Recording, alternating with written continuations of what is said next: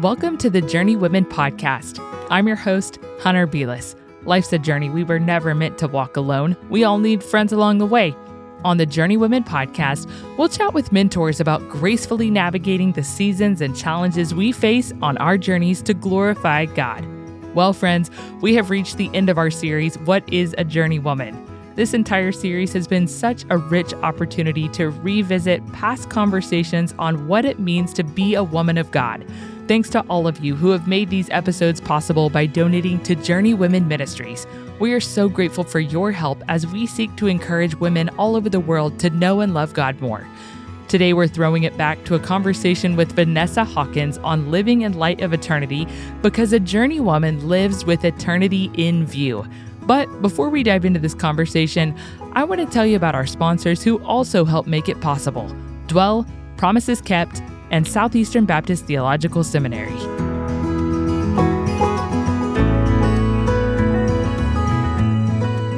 Do you long to study the Bible more deeply and be better equipped to teach God's Word? Southeastern Baptist Theological Seminary offers a variety of flexible degree options that empower you to do just that. Southeastern believes that God has commanded each of us to go and make disciples by teaching His Word and sharing the truth about Jesus Christ. Through its diverse selection of certificate programs, master's degrees, and advanced degrees, Southeastern equips women to serve the church and fulfill the Great Commission. Southeastern would be privileged to play a part in your growth in God's Word and your training to fulfill the Great Commission in all of life. To find out more, explore degree options, or schedule a visit, check out sebts.edu.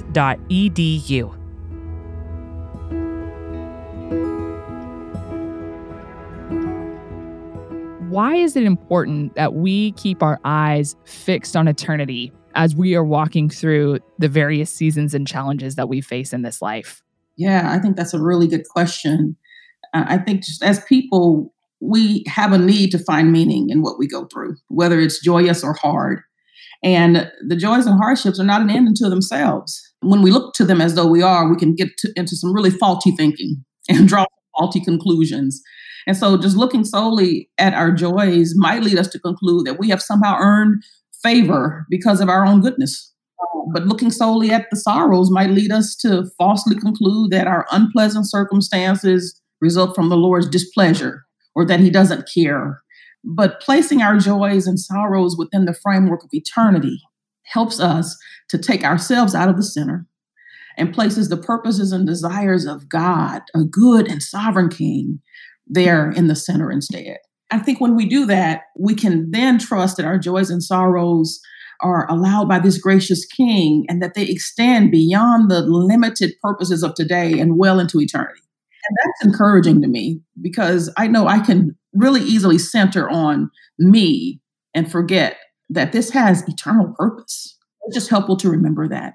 I'm so often pulled one way or the other. Like if the joy is engulfing me, then I'm like all about it. And if the sorrow is, I don't know, coming up around me, that I'm like, oh, I'm in despair. And I love that mental picture of like kind of like stepping out of the center, lifting up our hands and acknowledging that He is God and that we can bring those things before Him and worship the joys and the sorrows. Yes. I feel like I've experienced more sorrow this year than I normally do. Well, yeah why is it that the Lord allows us to walk through suffering and grief? I think a lot of what women are wrestling with is thinking, well, if God really loves me, then like, why would he allow this to be so hard? I think it was Spurgeon who said that God is too good to be unkind and, and too wise to be mistaken. And in his sovereign goodness, he has chosen suffering as a path to glory. Mm. Paul spoke of what he calls light afflictions, which seems crazy for me to think about, considering that he he was shipwrecked, he was nearly beaten to death, bit by poisonous snake, and imprisoned. But his afflictions were horrible suffering, is what I would call horrible suffering that could only be considered light in comparison to the eternal weight of glory that was working in him. And so I guess I just wonder, man, how great must that glory be? How great must that glory be if that type of suffering could be said to be light? And so I, I, I look towards that glory. I'm encouraged to consider that. When you're navigating like a pain or a hardship in your own life, how does living with eternity in view change the way that you are navigating the circumstance that's right in front of you in that moment? Yeah, I mean, you've named just even in our world right now, there's just so many things to sorrow about. Part of that is just kind of the paradox of the Christian life, right? There's always something to be uh, that something that's praiseworthy, but there's always something to lament. And I think part of me personally navigating some of the things that have been sorrowful is in this season, I've done a lot of learning how to lament, more so than I have any other season, I think, honestly. And I think it has moved me, it has challenged me to move from where I would just despair, just check out of the situation, or on the other end of that, where I would just be perpetually angry living in light of eternity moves me towards hope. And that's what lament has done. It has been that vehicle by which I've moved towards hope. Mm. And without that, I, I would have easily, easily despaired or I would have easily become perpetually angry. But allowing myself to sit in that space and to feel that and to express it to the Lord so that I don't pass that pain on to others, but to fix my gaze back on Him in a very uh, intentional way. Mm, yes. Actually, when you were saying that, I'm even just thinking about standing at the foot of the cross. It's like, this is lament. This is true sorrow, like seeing our Savior die. But what hope it offers, I think that is something that I'm learning too. I think a lot of my life I spent trying to move beyond lamenting. Like, let's just put a smile on your face. Right. Sometimes it felt like a waste of time, but I agree with you. This is something that the Lord is teaching me too, that the Lord wants to meet us in our lament.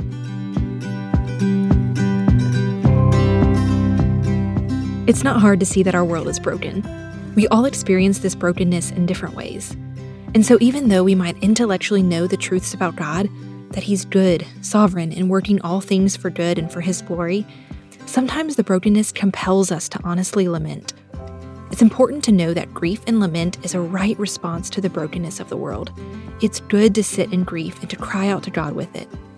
But, like Vanessa said, Lament can and should also be the vehicle by which we move towards hope. But how does it do this? It's because it's in the depths of our lament that we can truly see God's heart, and we can see that He has made a way for us to never be alone in our grief. Our grief points us to hope because it points us to the beauty of Emmanuel, God with us.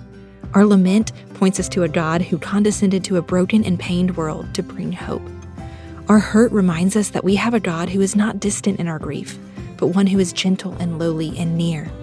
Because Christ is the only one who has truly experienced our pain, he is the only one who could and has truly defeated sin and brokenness and has offered hope to this world.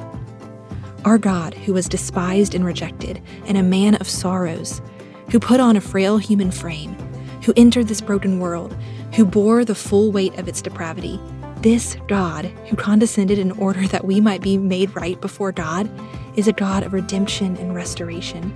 His heart is to enter in, to be near, to heal. The Word who became flesh came to dwell among us, God with us, Emmanuel. So even in the pain of death, the brokenness of friendships, the sorrow of loneliness, the grief of infertility, the loss of light and joy, we can grieve with hope because we know that Christ comes near and offers redemption to this broken world, that he cares deeply about the suffering of his people, and that He is Emmanuel, God with us, and one day we will be with Him forever. We know there is hope because we know that this is not the end of the story.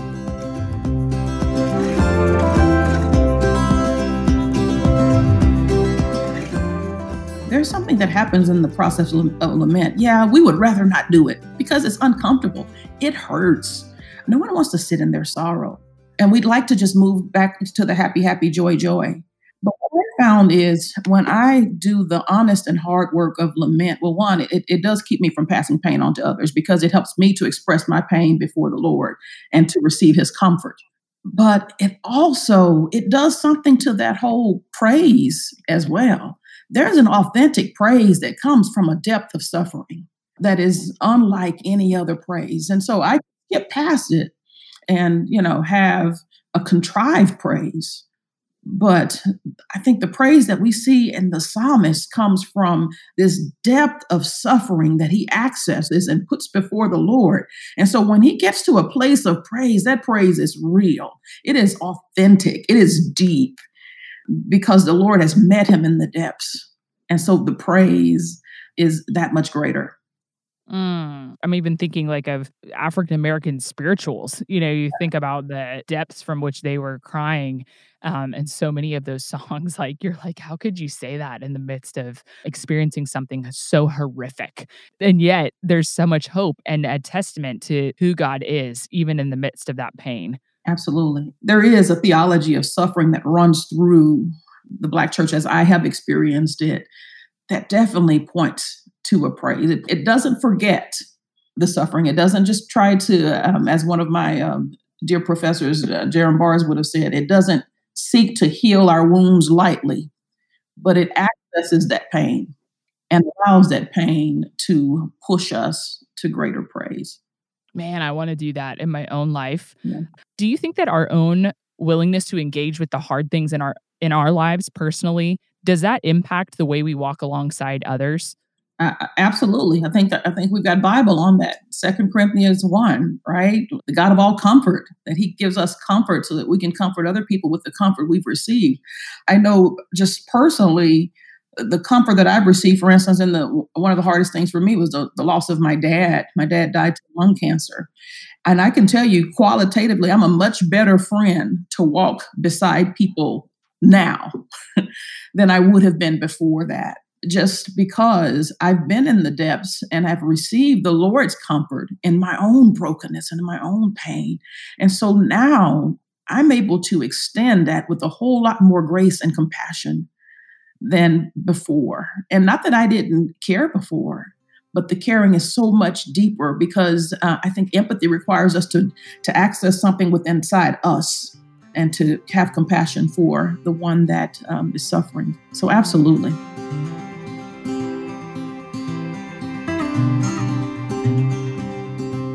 We know you guys are loving this conversation with Vanessa, and because of that, we want to tell you about another sponsor who helped make it possible Promises Kept by Courtney Reissig. What are the promises of God's covenants, and how do they inform and transform the way that we live? In this new Bible study, Promises Kept, passionate and gifted Bible teacher Courtney Reissig will take you through five Old Testament covenants or promises with the goal of seeing God's beautiful storyline. Over the course of six weeks, you can discover the meaning of God's covenants with Adam, Abraham, Moses, and David, as well as the Exodus and Passover and the new covenant promises. You will get to see God's purposes for his people, their place in his purposes, and how the entire Bible fits together, and how Jesus fulfills God's loving covenants.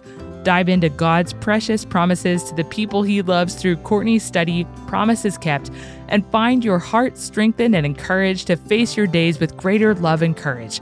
Order your study today at moodypublisherswomen.com or at the link in our show notes.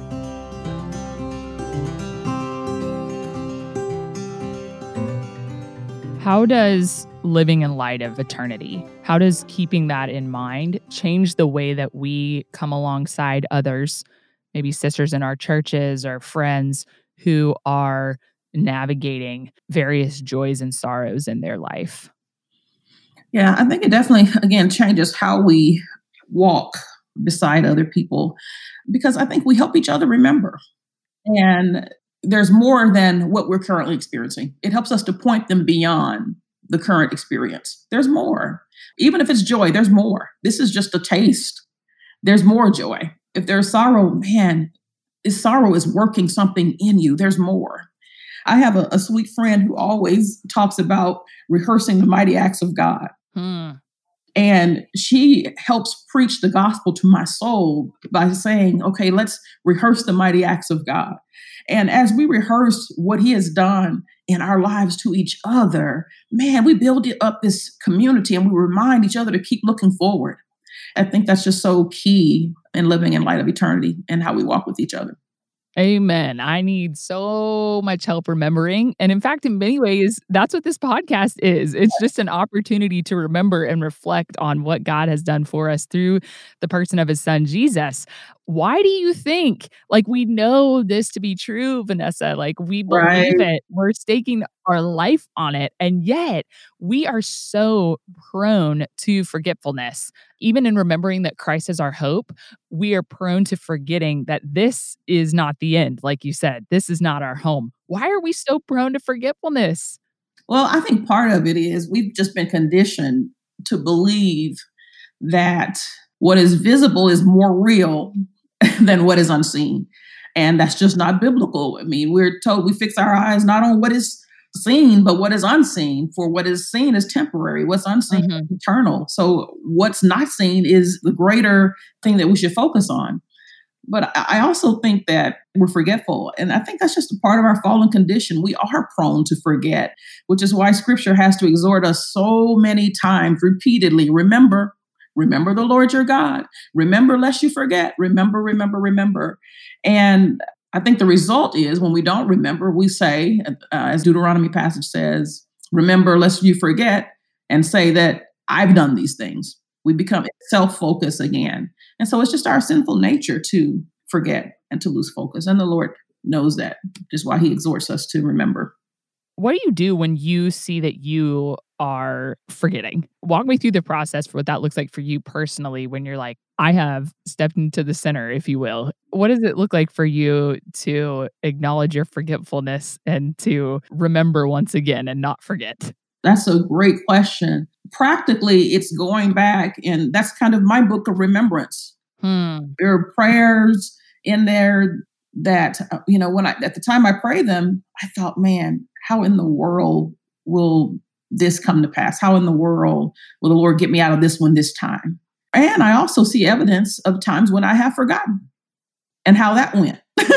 so for me, just having a personal record that I'm able to go back, that helps me refocus. That's my practical way of refocusing. Focusing. Of course, the word, being exhorted by the word to remember, that helps too. Never being far from the word and staying tied to it but yeah, my but my own personal account as well. Just going back and remembering what it has looked like, how I have failed miserably when I've not remembered him, when I've tried to do things in my own strength. And yeah, those are I've got some really good reminders in there of, uh, of how to not forget and what happens when I forget.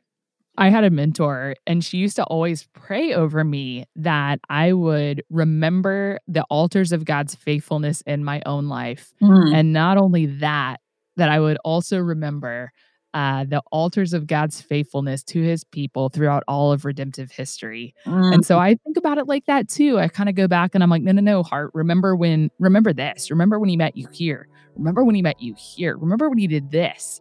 Mm. And then, like, you open up your Bible and you just see boom, boom, boom, boom, boom all over the text. It's like, and he's not just been faithful to you, but look at how he's been faithful to all of his people. And that is so anchoring when you are just feeling like your gaze is shifting here and there to the right and to the left.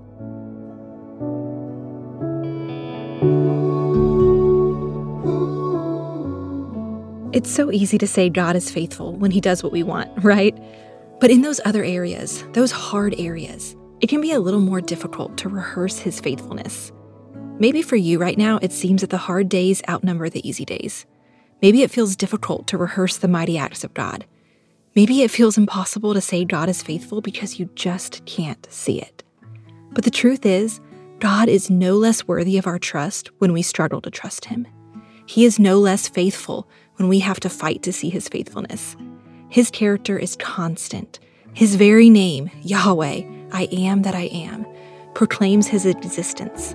All of Scripture tells of His true character, His faithful nature, and his fulfillment of his promises. The truth of God's faithfulness is not any less true because of our slowness to believe it. As believers, we are called to, as Vanessa said, rehearse the mighty acts of God. We see this in Scripture. God called the Israelites over and over again throughout the Old Testament to remember how he had saved them, to remember his name, to remember his character. David recalls the Lord's faithfulness again and again throughout the Psalms. And today, we too are called to remember and to remind one another to remember how God has been faithful to us, to his people in all of redemptive history, and ultimately through Christ in his ultimate act of faithfulness. Friends, if we daily remind ourselves of who God is and how He has been faithful, it should become no more difficult to trust Him in the heaviness and the struggles because we know Him. We know He is always faithful. So may we remember and call one another to remember the mighty acts of God. May we rehearse the truths of Christ's proved faithfulness through his ultimate act of love on the cross. And as we dwell on these things, may we come to know and trust and love God even more deeply.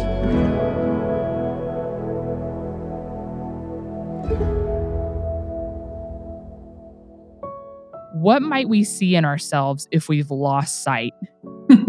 oh, Hunter, all kinds of unseemly things. I think it's the tendency to lose joy in my work. That's one of the ways I first see it. Huh. Yeah, when I find myself losing focus of the why I do what I do, I'm prone to feel overwhelmed or I become task oriented. That's always a telltale sign for me too. I, I, love people and I and I am pretty orderly in how I proceed in things, but I become overly task oriented or I become performance oriented. And so when I'm not living in light of eternity, I tend to those things. But there's a freedom and a joy that I lose when I forget the eternal purpose of my work.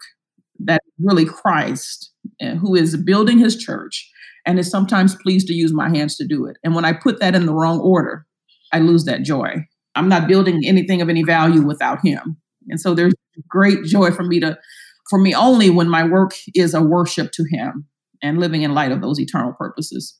We could talk about that all day long. In that vein, if you could encapsulate, like, this is my purpose in the work that the Lord has set before me, like, what is it when you feel like you have lost sight of eternity? Like, how do you kind of reorient yourself to why you're doing what you do, specifically in relation to ministry? Yeah, that's a necessary pause. And that necessary pause, depending on how long I've been going, sometimes I've been going pretty long and hard. And it means that it, it takes a longer pause.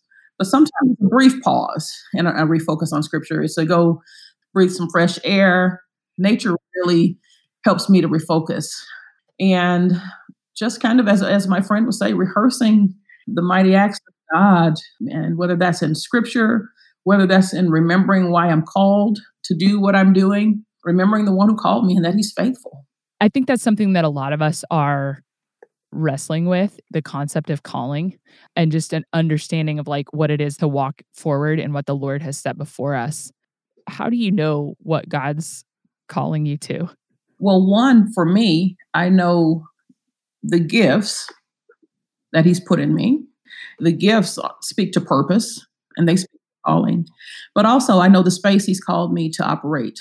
That space is here. And, and sometimes, Hunter, when we've got a lot more time, I'll have to tell you the story about how I ended up at First Presbyterian Church, Augusta. But the Lord made clear, He made it evident in no uncertain terms that um, this is where hmm. our family was to be and where we were to serve, just by how He providentially showed us this space and called us here. Mm-hmm. But there is a, a, clarity of that that has come from just, well, one prayer, really leaning into Him and asking Him to make that known. And He is just faithful to do that. Mm-hmm. He is faithful to do that, to give clarity to that.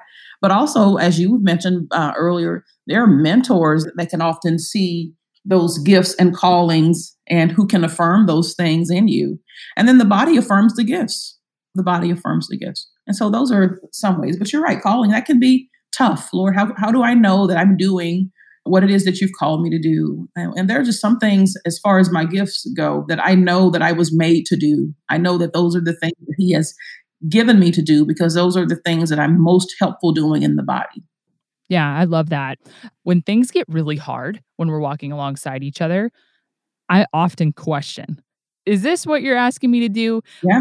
When it's hard is when the when I often feel that rub. It's like, is this really what you called me to, Lord? I don't think I'm cut out for this. Maybe it feels like it's too much. Maybe it is too much. What encouragement would you offer to our sisters who find themselves in that situation? And I, I guess I'm going to flip that and say if it's not too much, it's probably not a calling. yeah. No, I mean, seriously, the Lord hasn't once called me to something that I could do on my own. Not even once. not not even once in my 47 years has he called me to do anything that I'm able to do on my own. I can remember first coming to First Pres. The very kind people were they were feeling overwhelmed on my behalf, quite honestly. And they would say to me, I, I know you must be overwhelmed. I know you must be overwhelmed. And in those moments, I was thinking, wow, they are so kind and they are so compassionate. But no, I'm really not. And here's why I had resolved when I got there. I was so certain of my calling to that space and to those people. I felt nothing like overwhelmed because I came knowing I couldn't do it. I came knowing that there was nothing that I was going to accomplish in that space that I could do in my strength. So, no, I wasn't overwhelmed. I came knowing that I could absolutely not do that work if the Lord didn't do it through me. And so, if your call is something that you can handle, man, that's probably not a call. I got tears running down my face. Thank you for that. That is a hope filled reminder for all of us.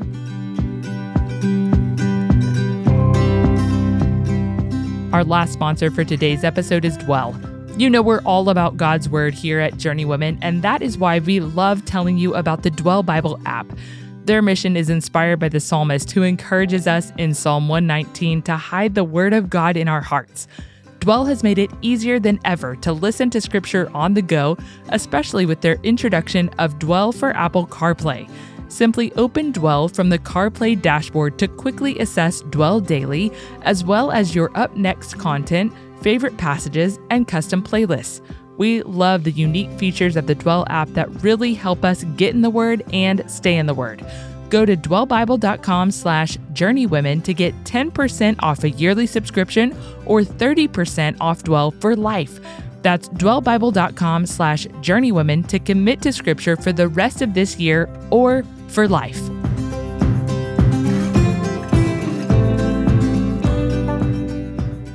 In relation to walking alongside one another in these hard spaces, I think that's one of the things that we can carry with us into eternity, you know, just knowing like we are doing the work that the Lord has set before us. We know what He's called us to. He's called us to be agents of reconciliation and to point people to His Son, Jesus. What are some other things that we will take with us into eternity? Yeah, when I think about what I'm taking into eternity, what most comes to mind is that I am taking a hope that will be fully recognized and fully realized when I see Jesus face to face. That's what I'm taking into eternity.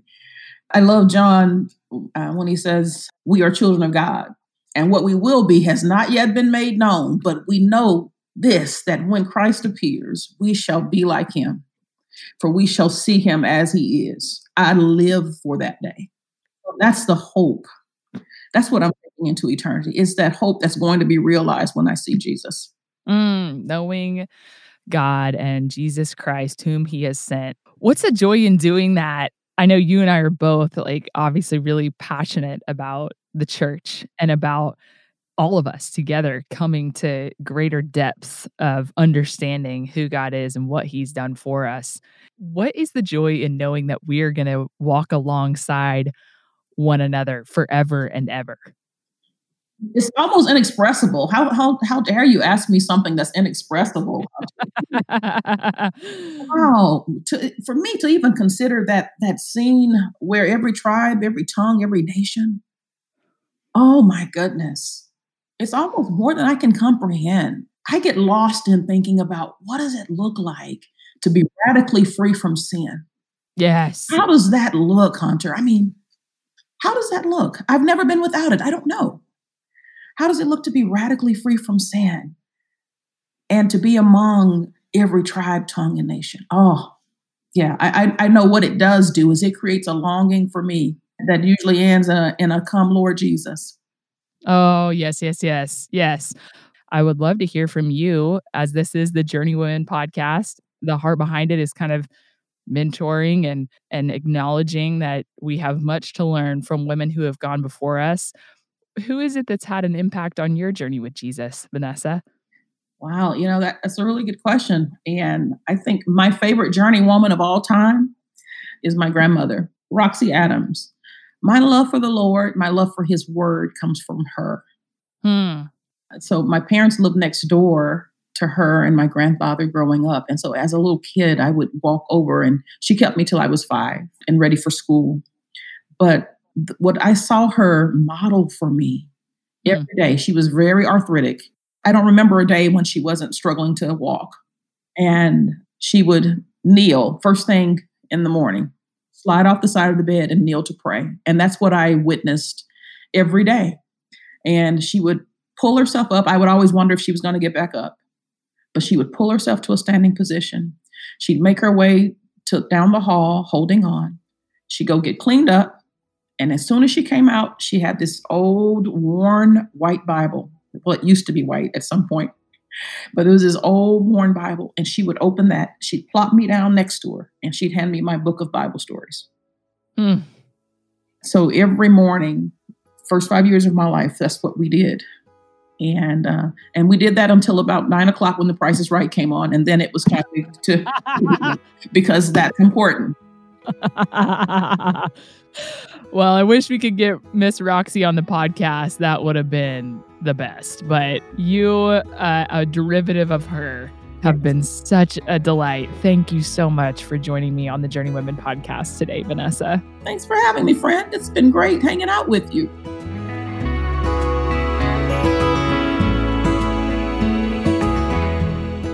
We pray this episode reminds you to fix your gaze on eternity wherever you are today. That is what being a journey woman is all about.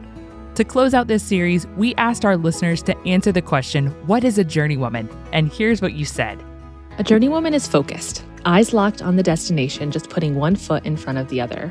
Through every trial, attack, doubt, fear, or suffering, she fixes her eyes on her true home, locks arms with her fellow sojourners, and just keeps taking one step at a time toward home.